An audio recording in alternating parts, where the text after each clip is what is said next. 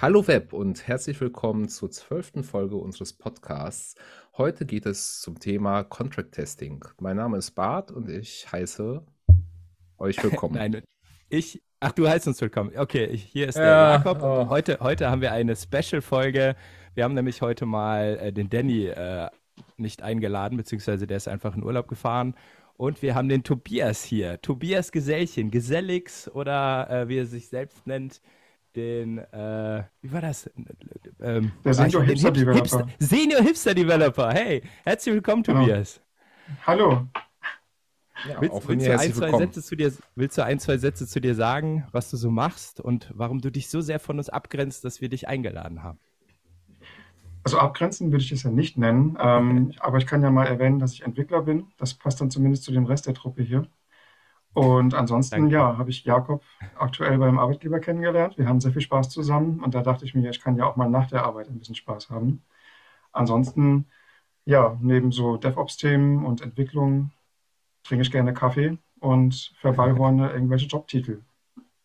Dann passt er super zu uns. Absolut. Und er bringt natürlich auch geballtes Wissen aus dem Bereich Backend mit oder wie wir es nennen, äh, normale Entwicklung.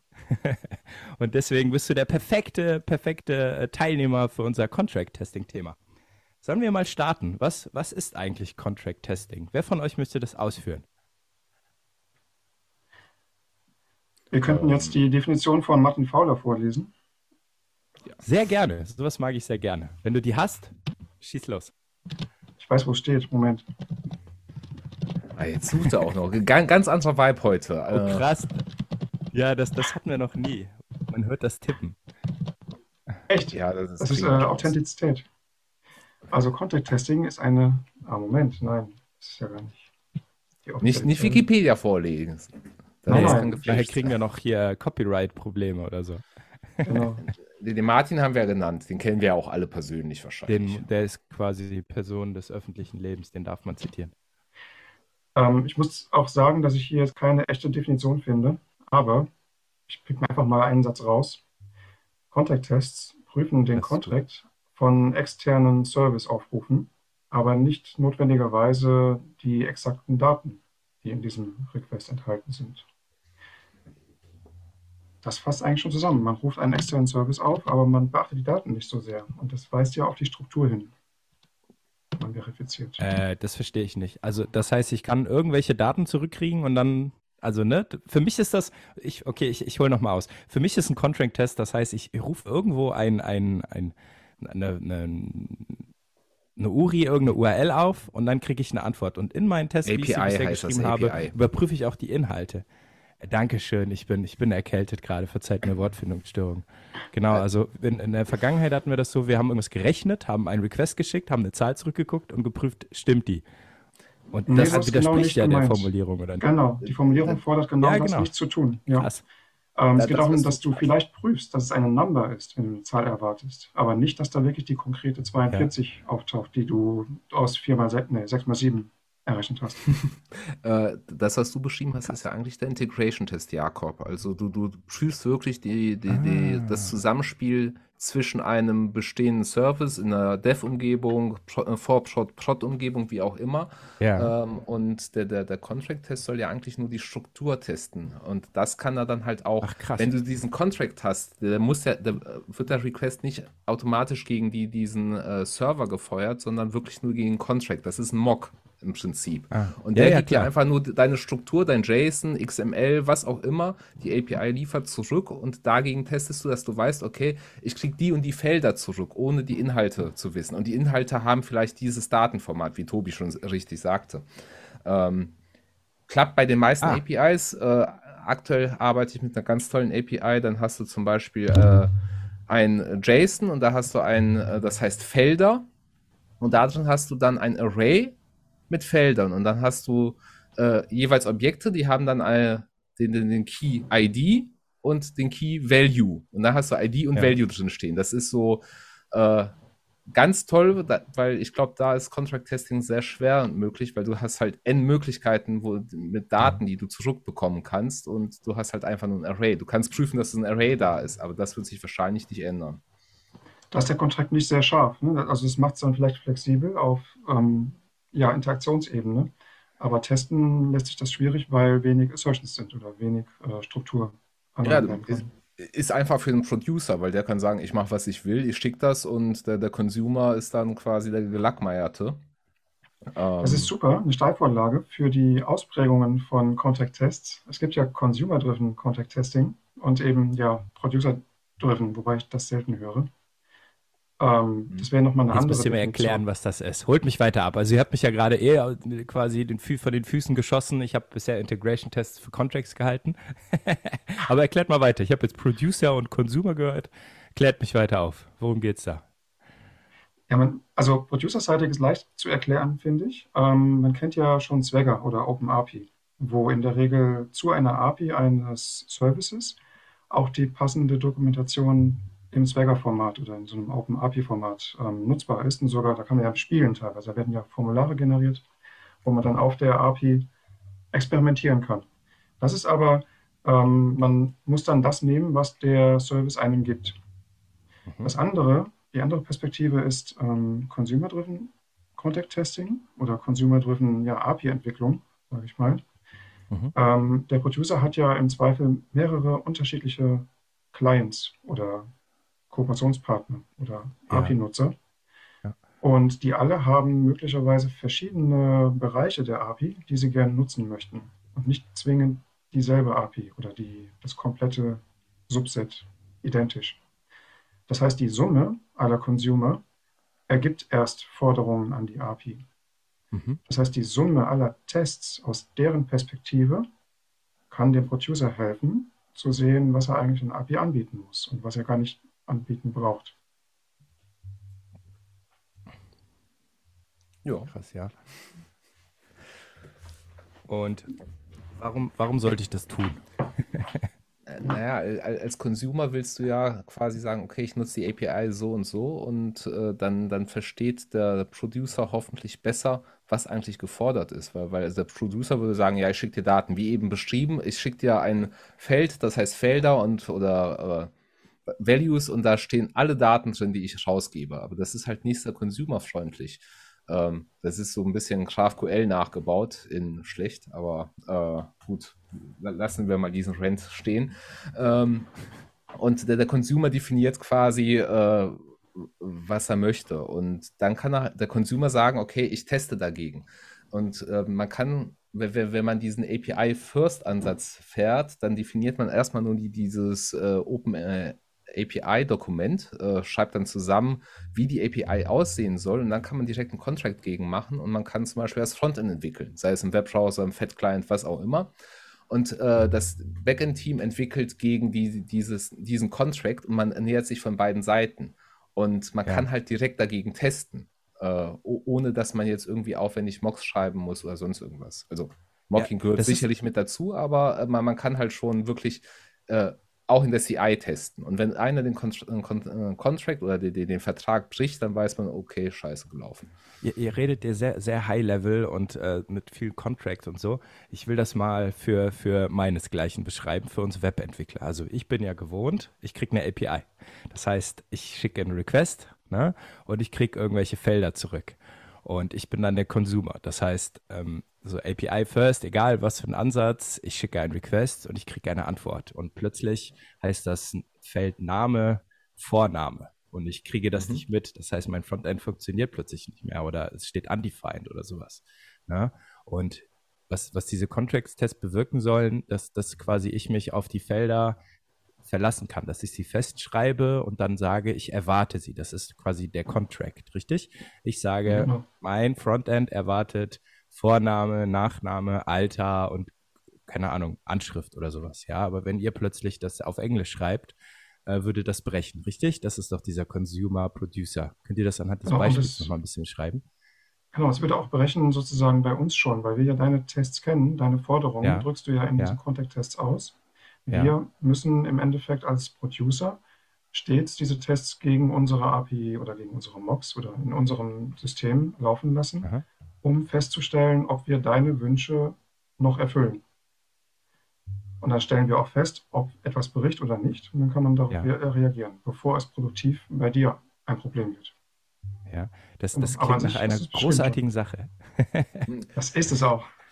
Ja, was, meine nächste Frage in meinem Kopf ist, warum ist mir das bisher in meinem Leben so wenig begegnet? Ich habe ja erst 13 Jahre Berufserfahrung oder so und ich habe noch nie aktiv Contract-Tests gehabt. Ich habe Integra Integration-Tests missbraucht, dass die Contract-Tests Task werden. Ähm, hab, habt ihr schon Erfahrungen damit? Könnt ihr davon ein bisschen berichten?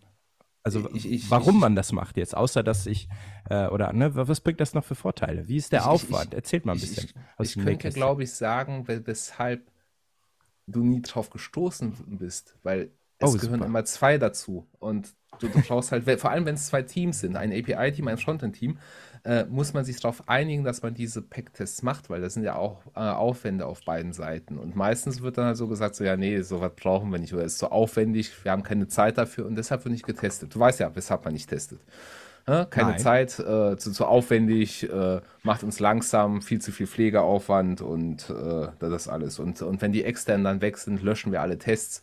Äh, alles schon mal gehört. Ähm, Krass. Und äh, so, so wie Tobias das eben beschrieben hat, könnte ich mir sogar vorstellen, dass man die, die API, die ich eben beschrieben habe, doch damit testen kann, weil ein Consumer sagt, okay, ich frage nur diese Felder ab und die müssen dann in diesem Werte-Array enthalten sein und ein anderer Consumer fragt andere Felder ab und die müssen mhm. enthalten sein. Und wenn, wenn der ja. Producer diese dann quasi, also beide Contracts äh, abtestet und dann merkt, okay, ich sende das in das Feld nicht mehr, müsste das eigentlich auch brechen. So viel dazu. Ja. Äh, es also ist mir gerade nur eingefallen noch. Ich glaube auch ähm, bei GraphQL wird das sogar verschärft, weil GraphQL ja im Grunde für alle Seiten totale Freiheit verspricht. Und ähm, je mehr Freiheiten man hat, umso leichter kann es auch sein, dass mal jemand ein Feld umbenennt, ohne zu merken, dass äh, ein Konsument noch abhängig davon ist. Also da kommt es darauf an, wie gut man weiß, was denn von der API benutzt wird. Und die Tests machen es eben sichtbar. Ne? Also die fordern ja sozusagen etwas. Ja. Ähm, von der Erfahrung her, was auch Bart eben meintest, ähm, es gehören zwei dazu. Und es ist, glaube ich, leichter, innerhalb eines Unternehmens solche Tests zu formulieren, weil die Teams ja kürzere Kommunikationswege haben, sich darüber auszutauschen, das Framework oder diese ähm, Systeme, die man braucht, aufrechtzuerhalten. Und ich, ich glaube aber trotzdem, dass ja die Idee nicht spezifisch ist für eine konkrete Firma oder innerhalb der Firma, sondern ich könnte auch sagen, ich schicke Amazon für die AWS-API meinen Contact-Test.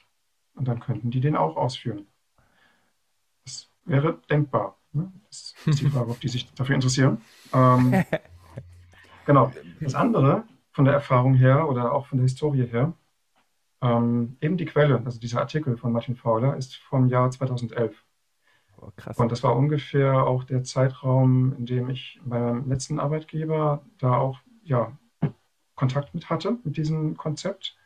Mhm. Und da gab es schon die Idee von Pacts. Also wir können gerne mal über Frameworks oder Libraries reden. Mhm. Ähm, diese Pacts gab es schon als Idee oder als Abstraktion für Contact-Tests, aber es war für unseren Use Case nicht ausreichend. Es hat nicht gepasst für das, was wir wollten. Und dann fängt mhm. man an, sich andere Konzepte oder andere Implementierungen zu bauen. Mhm. Ähm, und das ist dann wieder so auch eine Hürde. Du hast ja Maintenance für diesen Testcode, was mhm. wiederum auch Aufwand bedeutet, den man vielleicht nicht überall in jeder Firma investieren will. Ja, ähm, ich, ich würde das gerne nochmal praktisch unterlegen, beziehungsweise nochmal ausholen. Also, was ich jetzt verstanden habe, äh, also nochmal zwei, zwei Sachen. Einmal wollte ich auf das, was Bart äh, sag, gesagt hat, nochmal eingehen. Ich glaube, wir haben bisher crossfunktional gearbeitet und dann waren wir in einem Team und dann haben wir quasi durch, dadurch, dass wir nicht Team in Team Tests gegeneinander geschrieben haben, sondern jeder alles gebaut hat, hatte man das besser unter Kontrolle. Ich hätte gerne das mal in einem Frontend und einem Backend-Team. Äh, ne, dass man quasi so ein bisschen gegeneinander arbeitet. Das hatte ich bisher noch nicht. Und ähm, was, was mir jetzt gerade nochmal fehlt, äh, zu sagen ist, also ich, ich habe mein, mein, ich baue jetzt mein kleines Frontend, dann gibt es irgendwo ein Dokument, da ist ein JSON oder irgendwo, wo ich einen Contract, also quasi einen Vertrag aufschreibe, wo ich sage, ich erwarte das Datenmodell Und das wird mit beiden Lagern geteilt. Das heißt, ich gehe mit diesem Dokument meinetwegen, ich drucke das auf Endlospapier, 400 Seiten, gehe zum Backend-Team, schmeiß denen das auf den Tisch und sage, das ist jetzt der Contract, ihr Contract, ihr haltet euch daran und dann, wenn die, sobald die quasi was ändern, lesen die das 400-seitige Dokument durch und überprüfen Feld für Feld, stimmt das noch? Also das ist jetzt ne, ein bisschen übertrieben natürlich, aber so wird das dann technisch wirklich umgesetzt, richtig? Habe ich es richtig verstanden? Grob ja. Die, du zeigst schon ein, ein Problem dabei, nämlich ähm, das Datenformat für den Contract. Ähm, hm. Auch darüber muss man sich ja einig werden. Da gibt es keinen Contract für einen Contract. Contract, Contract. Das, das ja Contract ja. of Contracts. Das Aber uns äh, sichern. Im, Im, Prinzip hast du ja schon äh, Pact, äh, mit dem Pact Broker, ich glaube Pact Broker heißt das, äh, beschrieben. Mhm. Also das macht, macht dieses tolle Framework schon, dass der Consumer definiert quasi sein Datenmodell, so wie du es beschrieben hast, legt das irgendwo zentral ab und alle Producer müssen sich daran halten. Oder der Producer. Ähm, sonst funktioniert es nicht. Also wir haben jetzt Pact schon ein paar Mal angesprochen. Vielleicht, vielleicht holen wir da nochmal weiter aus. Also was, was ist Pact? Ist das ein Framework? In welchen Sprachen gibt es das? Wollen wir das mal ein bisschen einführen hier in unseren kleinen Podcast? Wer möchte das machen? Ich habe keine Ahnung, ich habe es noch nie benutzt. Alle sagen immer, habt ihr schon Pact gemacht? Und ich sage, nein, aber ich will, lass uns das machen morgen. Und dann sagen die, ja, Moment, wir sind noch nicht so weit. Und daran ist bisher gescheitert. Also, was ist Pact? Verkauft mir Pact. Also Erfahrung hätte ich. Ähm jetzt Geil. nicht unbedingt Langzeiterfahrung, aber auf jeden ja. Fall ein, was ich eben meinte, die selbstgebaute Lösung nach und nach peu à peu ab, abzuwechseln durch ja. ein offizielles Framework. Fact ist eben, mhm. was man sagen kann, ein Standard, ja? also ganz grob Ach, formuliert. Ähm, es ist kein ISO-Standard, äh, so weit will ich nicht gehen. Auf jeden Fall ähm, gibt es eben eine Community und auch eine Firma dahinter, die natürlich das Ganze auch ein bisschen monetarisiert ah, und das aber auch ähm, am Leben hält. Das ist ja auch irgendwo wichtig in dem Moment. Ähm, genau. Bart hat eben schon den Pact Broker genannt. Das finde ich, das ist der, das wesentliche Merkmal, ähm, um eben ja den Austausch zu betreiben. Und der hat auch andere Optimierungen, damit die Tests am Ende auch Spaß machen. Ähm, Pact macht genau das für alle gängigen Sprachen, also für JavaScript, also ich sag mal Frontend, aber auch Backend mhm. und auch Java, Kotlin, Go, Ruby, also Ruby, glaube ich, da kommt es auch her. Ähm, und im Grunde kannst du auch das Format an sich hand, händisch schreiben, dieses JSON, was am Ende rauskommt. Aber wo es bequem wird, und das bietet Pact eben durch die Libraries in den Sprachen, ist, dass du Tests schreiben kannst. Also die fühlen sich wie normale Unit- oder Integration-Tests an. Du formulierst ein, ein Setup und du formulierst eben deine Assertions. Und die Assertions sind eben so Patterns und nicht Value Assertions, sondern Struktur seitige Prüfungen, inklusive beispielhaften Values. Du gibst sowohl Strukturforderungen als auch Beispiele dafür, was du meinst. Und das alles wird in diesen Contract gegossen und zum Pact-Broker geschickt an eine zentrale Stelle. Und ähm, der Producer, da gibt es jetzt wieder auch passende Libraries für alle gängigen Sprachen. Die können dann eben von dem Broker nicht nur einfach den Contract ziehen, sondern auch ähm, eine Query abschicken an den Broker und sagen, gib mir mal den Contract für folgenden mhm. Konsumenten oder für alle Konsumenten, die gegen meine Produktionsseite laufen wollen oder die gegen meine DevStage laufen wollen, ne, für interne Tests. Ähm, mhm. Das ist ja auch so eine, man muss ja irgendwann sich weiterentwickeln und dann hat man verschiedene Contracts auf verschiedenen Entwicklungsstadien. Ähm, auch dafür unterstützt der Broker eben Queries. Und das Ganze leistet Pact in seinem Gesamtsystem. Ja, mega. Das ist abgefahren. Das ist wirklich abgefahren. Ich habe ich hab jetzt mal gerade. Feature muss noch loswerden. Ja, bitte, bitte, bitte. Ge gekauft, gekauft, aber setz noch einen drauf. genau, jetzt kommt der Joker. Ähm, APIs werden ja üblicherweise selten so modifiziert, dass irgendwas bricht. Ne? Also man bemüht sich ja, eine API stabil ah, ja. zu halten. Also, genau. Ne? Das, äh, die Erfahrung zeigt, dass es manchmal schwierig Entschuldige, ist. dass ich ähm, lache, aber ja. aber ähm, unter dieser Prämisse, dass der Contract demnach eigentlich stabil sein müsste oder nur sich selten ändert, kann man ja auch die Frage, kann man die Frage stellen, wann muss ich eigentlich wirklich die Tests ausführen? Nämlich genau dann, wenn eine Seite sich ändert. Und zwar nur dann. Wenn die sich nicht ändert, also wenn der Contract consumerseitig, wenn die Forderung sich nicht geändert hat, mhm. dann und beim Producer hinsichtlich dieser Forderung sich auch nichts geändert hat, ja. dann muss ich den Test nicht ausführen, das ganze Test-Setup nicht ausführen, was möglicherweise teuer ist. So ein Mock hochziehen, vielleicht voll integrativ mit Datenbank und so weiter. Das kostet Energie, Zeit, Geld.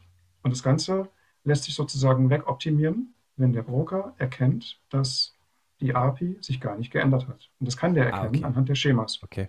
Mhm. Ah, okay. Das hätte ich jetzt nämlich gefragt, weil das klingt so wie, nee, wir, wir machen das jetzt nicht, es hat sich nämlich nichts geändert, Zwinker-Smiley.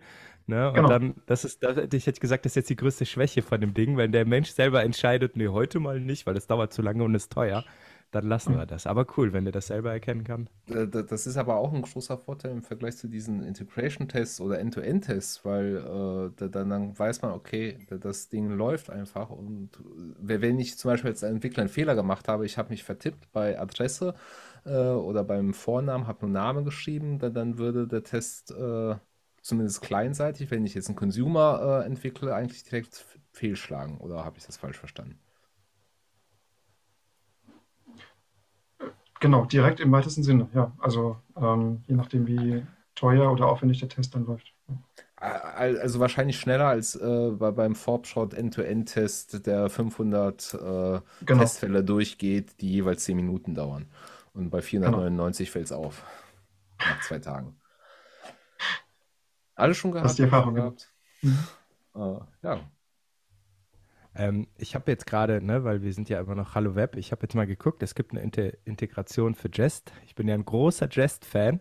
Äh, Jest ist ein Unit-Testing-Framework für JavaScript. Es ist das Unit-Testing-Framework für JavaScript. Und wenn ich das jetzt gerade richtig verstehe, ich will das jetzt wieder praktisch machen. Das heißt, ich schreibe ein Pack-Test, so halb integrativ in Jest, also quasi mit der Jest-Syntax. Ähm, da gebe ich den Provider an, ich definiere die Matcher. Ich gucke mir gerade einfach so ein Testbeispiel an und der Contract, der liegt ja dann bei dem Broker. Das heißt, wenn ich das ausführe, verbindet das sich mit dem Broker, äh, holt sich quasi den Contract ab, validiert quasi das, was ich da eingegeben habe und sagt mir dann richtig oder falsch. Oder? Habe ich das richtig verstanden? Ich habe es nicht mitbekommen. Du hast das Backend gesagt. Das Backend holt sich das? Oder? Nee, das, ich bin jetzt im Frontend mit meinem JavaScript-Jest-Test. Ja. In dem Moment musst du ja, also du, lädst, du bist ja der, der hochlädt. Du bist ja der Consumer als das Frontend. Ja. Du formulierst den Test und die Brokeradresse sorgt dafür, dass dein Contract hochgeladen wird ja. zum Broker. Ach, der schiebt das dahin. Okay, okay, jetzt siehst du es wieder falsch verstanden. Also, okay, das ist natürlich auch cool. Deswegen auch Consumer. Ne? ich genau. verstehe. Consumer und äh, okay. das muss man unterscheiden. Es gibt zwei, zwei Zeitpunkte. Das eine ist, du schreibst den Test, du, du bist der Consumer und du willst die Forderung formulieren. Ja. Ne? Das, das meinte ich mit, du musst dir dann irgendwas zu dem Broker hochladen oder irgendwie ja. Den, den Contract irgendwo hinlegen. Ja. Ähm, und der andere Moment ist, dass du dein Frontend ausrollen willst nach ja. Produktion.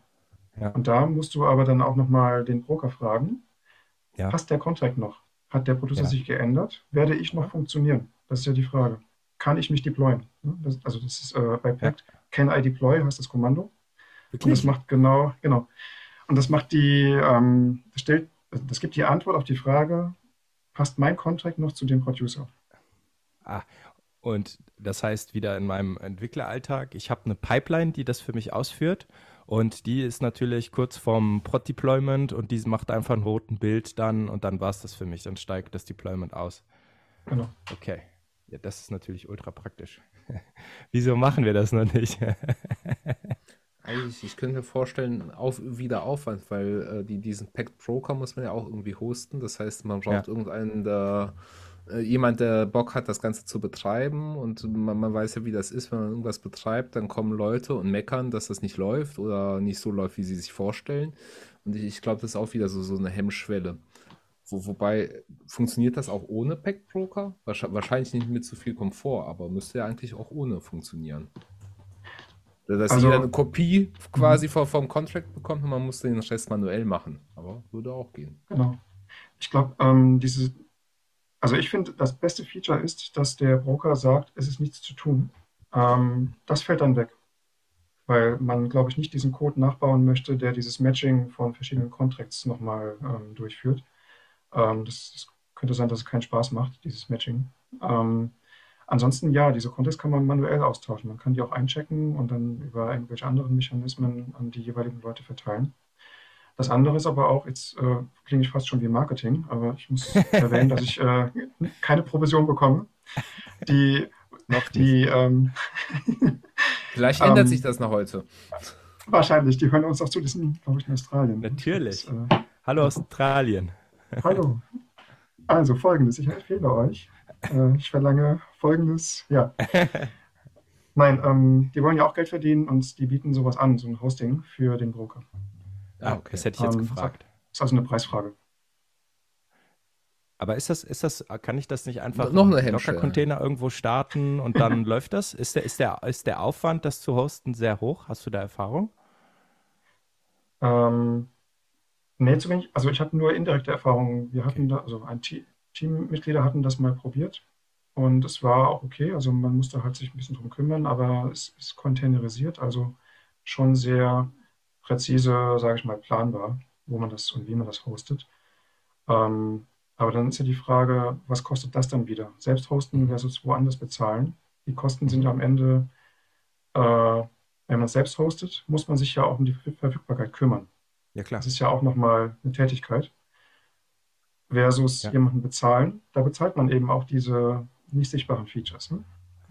Ja. Ist das, ist das denn teuer? Also, ne, in, Aber ich glaube, ich glaub, jetzt driften wir so ein bisschen ab, weil das- ich glaube, Also, das können Das Marketing. nein, also, Ich, find, ich finde nicht, ich Ja. finde nicht, weil das ist ja, also ich denke mal, unsere Leser, ne, die werden sich denken, wie kriege ich das ans Laufen? Und äh, kann ich das Problem mit Geld zu schmeißen? Und wenn ja, wie viel? Oder betreibe ich das selber? Also im Idealfall inspirieren wir jemanden, das zu verwenden. Und wir sind ja in Deutschland. Die erste Frage ist immer, was kostet der Spaß? Ne? Und nee, eher, ich wo, find wo, das gar nicht so brauchen wir den Quatsch? Das ist eher die Ja, erste okay, Frage ja, so. okay. Und, Aber ah, nee, das, haben wir ja schon. aufwendig. Sind schon alle überzeugt. Ja, wir sind das überzeugt. Also ähm, ich kann mich erinnern, dass ähm, die Preisfrage nicht so schlimm war. Ähm, es gibt Okay. Sachen, die im Unternehmen in der Regel teurer sind. Wenn man eher an dem Punkt ist, diese Art von Tests durchzuführen, ähm, dann hat man, glaube ich, auch als Unternehmen verstanden, dass es sich lohnt, darin zu investieren. Und, ähm. Der Invest war, glaube ich, äh, marginal in dem Moment. Okay. Okay. Aber ihr jetzt, hier bei einem guten deutschen Unternehmen, da das jetzt nach DSGVO arbeitet und die die guten Testdaten nicht nach Australien schicken will auf den Server oder in die AWS Cloud, gibt es Alternativen für PACT? Kennt ihr irgendwelche? Um mal vom Marketing wegzukommen, so, so, sonst gibt es nachher Werbung. Ja, Ich Ähm, hätte jetzt also mir ist- eigentlich. Bitte, Tobias, du hast natürlich Vortritt. Ja, okay. Ähm, also Spring, ähm, Spring Cloud, das Spring Contract gibt es auch als ähm, Library oder Framework. Ähm, die machen was Ähnliches, also die Idee ist am Ende das, dasselbe, aber soweit ich verstanden habe, ist das eher Producer-Perspektive und nicht Consumer-Perspektive. Das ist, glaube ich, genau der Unterschied zwischen diesen beiden Ansätzen. Ähm, und da kann man auch noch mal sich bewusst die Frage stellen, will man eigentlich Consumer-driven die Contract-Tests formulieren? Das wird tatsächlich spannend, wenn man mit externen Leuten in irgendeiner Form zusammenarbeiten möchte. Und da ist vielleicht Consumer-Driven nicht der beste Ansatz, weil Kommunikationswege einfach zu weit, zu, zu lang sind. Also Ähm, würde Ama- Amazon sagen, lieber Tobias, äh, schön, dass du uns Contract-Tests schickst, aber äh, wir machen hier Producer-Driven Contract-Tests. Lass uns in Ruhe. Hier ist unsere Genau, hier ist die API-Beschreibung und dann war es Ja, das. Genau. genau. Und da ist das Konto. Bitte überweis viel Geld. Ganz Also, genau. dann sage ich zurück zu dem anderen. ja. Ich wollte noch- anderen Alternativen bekannt. Ich, ich wollte eine Alternative nennen. Ich wollte jetzt zum Beispiel Hurl sagen. Ne? Ah. Aber ich habe ja, ich habe ja gelernt, ich habe nur äh, Integrationstests gemacht. Ich würde aber den Bogen ein bisschen weiterspannen. Ich habe integrative Contract-Tests äh, gemacht, äh, consumer-driven, weil ich äh, hatte ein Backend, dem ich nicht vertraut habe und äh, das unzuverlässig war, das mal geantwortet hat und mal nicht, das gerne mal die Felder umbenannt hat oder andere Quellen für die Preisberechnung herangezogen hat. Und äh, viele, viele Grüße übrigens. Ähm, ich wusste nicht, wie ich, wie ich sicherstellen soll, dass, dass ich das, ne, dass, dass quasi nach dem Deployment noch alles funktioniert. Und mein erster Ansatz war, ich habe einfach das, die API zugeballert mit Requests. Ich habe einfach 400 Requests hingesendet, jeden möglichen File, den ich kannte, als Testfile formuliert und dann einfach mal die gute JVM zum äh, Köcheln gebracht. War mir egal. Ich habe natürlich Ärger bekommen, aber ich meinte, gib mir Contract-Tests. Die Antwort war nein. Dann meinte ich, dann schalte ich das auch nicht ab. Ähm, ich habe das quasi selber programmiert und Hurl ist quasi das, was ich gebaut habe, in Framework gepackt. Das heißt, du hast auch so wie Art Jest-Tests, Unit-Tests, wo du die einzelnen Requests definieren kannst und du kannst die Antwort auch äh, definieren. Das heißt, du sagst, ich hätte gerne das und das Format und ich überprüfe dann auch den Inhalt. Entschuldigung, ich weiß, jetzt trifft mir in die Integrationstests ab, aber das habe ich dann auch gemacht, weil das gab es nochmal on top. Ne? Also das war die günstige Variante, Variante, wenn man sich mit, mit dem Backend verscherzen möchte. Äh, sind keine Contract-Tests per Definition, wie ich jetzt gelernt habe. Du ist ein einseitiger Vertrag. Ne? Da, da anscheinend interessiert der Vertrag nicht. Ja, ja, ja, aber für mich, für mich war das dann okay. Ne? Vor allem, ne, wir ja. haben ja dann noch End-to-End-Tests draufgebaut und ich wusste, die laufen im ersten, ne, in den ersten Wochen liefen die noch stundenlang und dann musste ich die gar nicht ausfüllen, wenn die Contract-Tests, meine Contract-Tests, Contract Creation, ich, ich finde noch ein Wort. Äh, äh, wenn, wenn die gesagt haben, ist kaputt, dann ging das halt nicht. Ähm, ja, du musst einfach genau, also, dir eingestehen, dass es Integration-Tests waren. Das ist doch nicht Ja, Schlimmes. ja, ja, habe ich doch schon zugegeben. Aber es sind quasi auch Contract-Tests. Und äh, wer über Höll mehr, mehr äh, erfahren möchte, ich habe auf meinem kleinen Blog, habe ich da auch noch ein paar Beispiele zugeschrieben. Äh, gerne durchlesen und mir, mir Feedback schicken. Genau. Aber Tobias, du hattest, glaube ich, noch Mountebank genannt am Anfang vorhin bevor, bevor ja, genau. wir aufgenommen haben. genau, der Teaser. Magst du, magst du dazu noch was sagen? Ähm, ja, was ich eben schon beschrieben hatte, dass ähm, Pact zu einem gewissen Zeitpunkt noch nicht reif genug war. Ähm, da hatten wir dann Mountebank benutzt. Mountebank ist auch ein, ein Tool, ein, ein Miniservice, den kann man sehr spontan starten. Ich glaube, in Node geschrieben. Oh, ähm, magst du, ne? Genau, deswegen sage ich das. ähm, genau. Ähm, Mountebank, ähm, der, der lässt sich konfigurieren zur Runtime. Also man startet den Service, kann über eine API dafür sorgen, ja. dass er ein gewisses Verhalten hat. Und man kann sagen, wenn gleich folgender Request reinkommt mit folgenden Kriterien, man kann auf Pfad, auf Request Body und so weiter kann man matchen, dann antworte bitte mit folgender Response.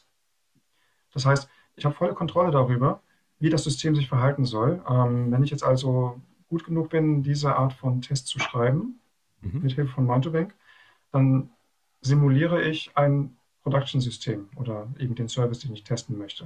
Ähm, ja. Wir sind noch so weit gegangen, dass wir Mountebank hinter dem Service äh, geschaltet haben, den wir eigentlich testen wollten. Also wir hatten sozusagen drei Bausteine. Einmal mhm. der Test, in der Mitte der Service, der eigentlich getestet werden soll. Ja. Und dahinter Mountebank. Mountebank mhm. hat dann so gesehen die Datenbank ersetzt oder andere dahinterliegende Services. Okay. Und wir haben dadurch nicht nur die API getestet, sondern auch diese Schicht direkt dahinter, so Serialisierung, JSON-Gemappe und, und andere Mapper, die bei, ich sag mal, reinen Contact-Tests, die man ganz dünn schneidet, also wenn man das sehr extrem mhm. treibt, ähm, ja. dann nicht aktiviert werden im Zweifel. Mhm. Das heißt, das ist nochmal eine andere Qualität, eine andere Tiefe die aber auch zu tief sein kann. Ne? Das wie, wie wird denn da der Contract äh, sichergestellt? Weil, weil für mich klang das jetzt eher nach einem äh, besseren Mock-Server. Also ver vergleichbar mit Nock gibt es ja zum Beispiel, das ist relativ mhm. bekannt. Mhm. Ähm, das, so, so wie du es beschrieben hast, da, da fehlt mir irgendwie die, die, diese Ebene äh, mit dem Contract. Genau, also rein persönlich bin ich auch, nachdem ich Pact wirklich mal ordentlich kennengelernt hatte, dann würde ich auch jetzt sagen, das sind eher sehr, ähm, also spezielle Integration-Tests, würde ich jetzt heute so formulieren. Mhm. Ähm, aber die Idee war schon, dass wir Unterschiede haben zwischen Integration-Tests, die den Service für sich ähm, starten und alles andere wegmocken, was Außenwelt mhm. ist. Ähm, und hier aber der Fokus für diese Tests, also die Testimplementierung ist da ja entscheidend, mhm. Ähm, dass die wirklich sich auch nur auf die Struktur konzentriert hat und die Values eher vermieden hat zu testen. Okay, verstehe, verstehe. Also ja. das ist eine Grauzone. Ne? Man könnte Testpyramide noch hier eine Session machen. Ähm, das ist das ja spannend. Ja. ja, dann, ich glaube, dann müssen wir uns Tobias nochmal einladen, weil da, da haben wir sehr, sehr, sehr, viel Wissen. Ähm, ja, äh, sehr, sehr cooles Thema. Und ich, ich glaube, die, die Grauzone, wie du sagtest, beziehungsweise es ist nicht trennscharf wirklich, was irgendwo ein Integration-Test ist, wo, wo Contract-Testing vielleicht aufhört, wo Integration anfängt oder umgekehrt. Und äh, beide sind sicherlich super Ergänzungen für die sogenannte Testpyramide. Ähm, und je mehr man testet und ich glaube, je früher man äh, irgendwelche Bugs oder Fehler feststellt, desto besser. Und da kann sicherlich alles helfen. Und, und wie Jakob vorhin beschrieben hat, äh, unzuverlässige APIs oder schwierige Kommunikation können durch so einen Formalismus wie Contract Test sicherlich erleichtert werden, weil dann, dann werden zumindest die Parteien gezwungen, miteinander zu sprechen. Formalismus, schön. Ah, ja, ich. Notwendiges Übel. äh, zuständige Stelle den, und so. Ja, den, den Contact finde ich auch sehr bequem, weil man dann äh, zwar schon Leute da, dazu bringt, miteinander sich über den Contact einig zu werden, aber dann wieder ihnen die Freiheit erlaubt, sich äh, ihre eigenen Wege zu gehen. Dann ist der Contract ja irgendwo zentral hinterlegt. Man kann den pflegen, man hat einen Mechanismus, den aktuell zu halten und dann nervt man sich auch nicht so sehr. Dann ja. hat man den Contract als Grundlage. Und man, man läuft nicht so schnell in eine Falle, dass das äh, Backend äh, die Antwort erstmal aus dem Datenmodell äh, fürs Frontend mappt und das Frontend das nochmal anders mappt und am Ende hat man vier Mappings für ein und dieselbe Daten. Äh, Alltag nennen wir das Bad. Alltag. man muss nur die richtige Sprache zum Mappen verwenden.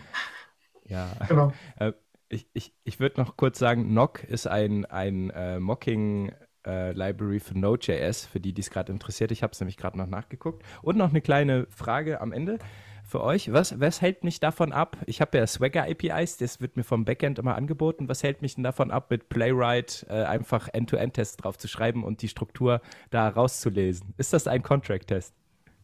Wow. Soll ich erwähnen, dass Pact mittlerweile auch Swagger konsumieren kann? Ach echt? Ah, okay, dann ja. brauche ich das also nicht. Also doch lieber Pact statt mit. Wobei ich glaube, bei, bei Swagger, ja, man, man kann die Struktur abbilden, aber da hast du ja nicht, äh, glaube ich, das, doch, die Modelle, das die Modelle. Nein, nein, nein, das muss reingeschrieben werden. Wenn das jemand nicht schreibt, wenn es nicht autogrammatisch generiert ist, sondern jemand schreibt es per Hand, steht da gar nichts drin. Dann fehlen die DTOs und die Schemas und so weiter und dann hast ja. du zwar Swagger, aber am Ende okay. hast du auch nichts außer eine schöne bunte okay. Seite. Äh, dann doch lieber ja. Pact ja, auf jeden Fall. Also, äh, das würde ich mir äh, öfter wünschen. Ja, wir, ähm, wir, laufen langsam aus der Zeit. Ähm, ich würde mir noch wünschen, von jedem ein kleines Fazit zu hören. Also, was haben wir heute gelernt oder warum sollten wir das einsetzen oder warum setze ich das ein? Seid kreativ. Wie wär's? Warte, Tobias, ich lasse dir einen Vorschuss. ah, okay. Äh, ich, ich wollte Tobias gerade so, lassen. Ja. Tobias natürlich, der Gast darf zuerst. Bitte, Tobias. Das ist nett. Vielen Wir sind höflich. Manchmal, also manchmal. Mein, heute noch.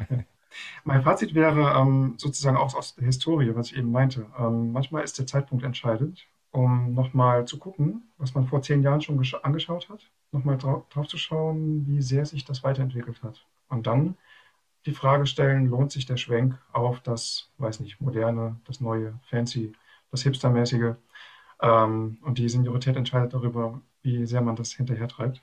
Ähm, genau, ansonsten wurde mir auch jetzt immer bewusst, dass die Testpyramide ja, wie, also wir reden von Integration-Tests, aber manchmal ist es wirklich schwer, diese Vokabel trennscharf zu benutzen. Das äh, ist gefährlich. Ja, cool. Ähm, Super, danke. Bart. Also äh, nach heute will ich Pack testen. Also ich, ich will das am liebsten anfangen, überall einzusetzen, äh, wobei das, glaube ich, schwierig wird. Ich schließe mich an. Ich stehe ich steh, ich steh so seit fünf Jahren bereit. Jedes Mal, wenn einer Pack sagt, sage ich her damit. Äh, ich würde sofort damit starten. Ich finde es interessant. Es bereichert auch den Lebenslauf für die, die noch Motive suchen, warum sie es machen sollten. Ähm, fangt damit an. Jakob, lass uns Pack testen. bitte, bitte. Es macht Spaß, kann ich sagen. Ja, ja. dann würde ich auch sagen, kommen wir langsam zum Ende. Ich fand es eine sehr lehrreiche Folge heute. Ich habe sehr, sehr viel gelernt. Ich bedanke mich bei Tobias. Danke, dass du hier warst. Ich hoffe, du hattest ein bisschen Spaß. Ja, danke für die Einladung. Es hat echt auch Spaß gemacht, ja. Ach, sehr cool. Ja, und dann würde ich sagen, bis nächste Woche. Hat mich gefreut. Danke fürs Zuhören. Macht's gut. Tschüss. Von mir auch vielen Tschüss. Dank. Bis zum nächsten Mal. Ciao.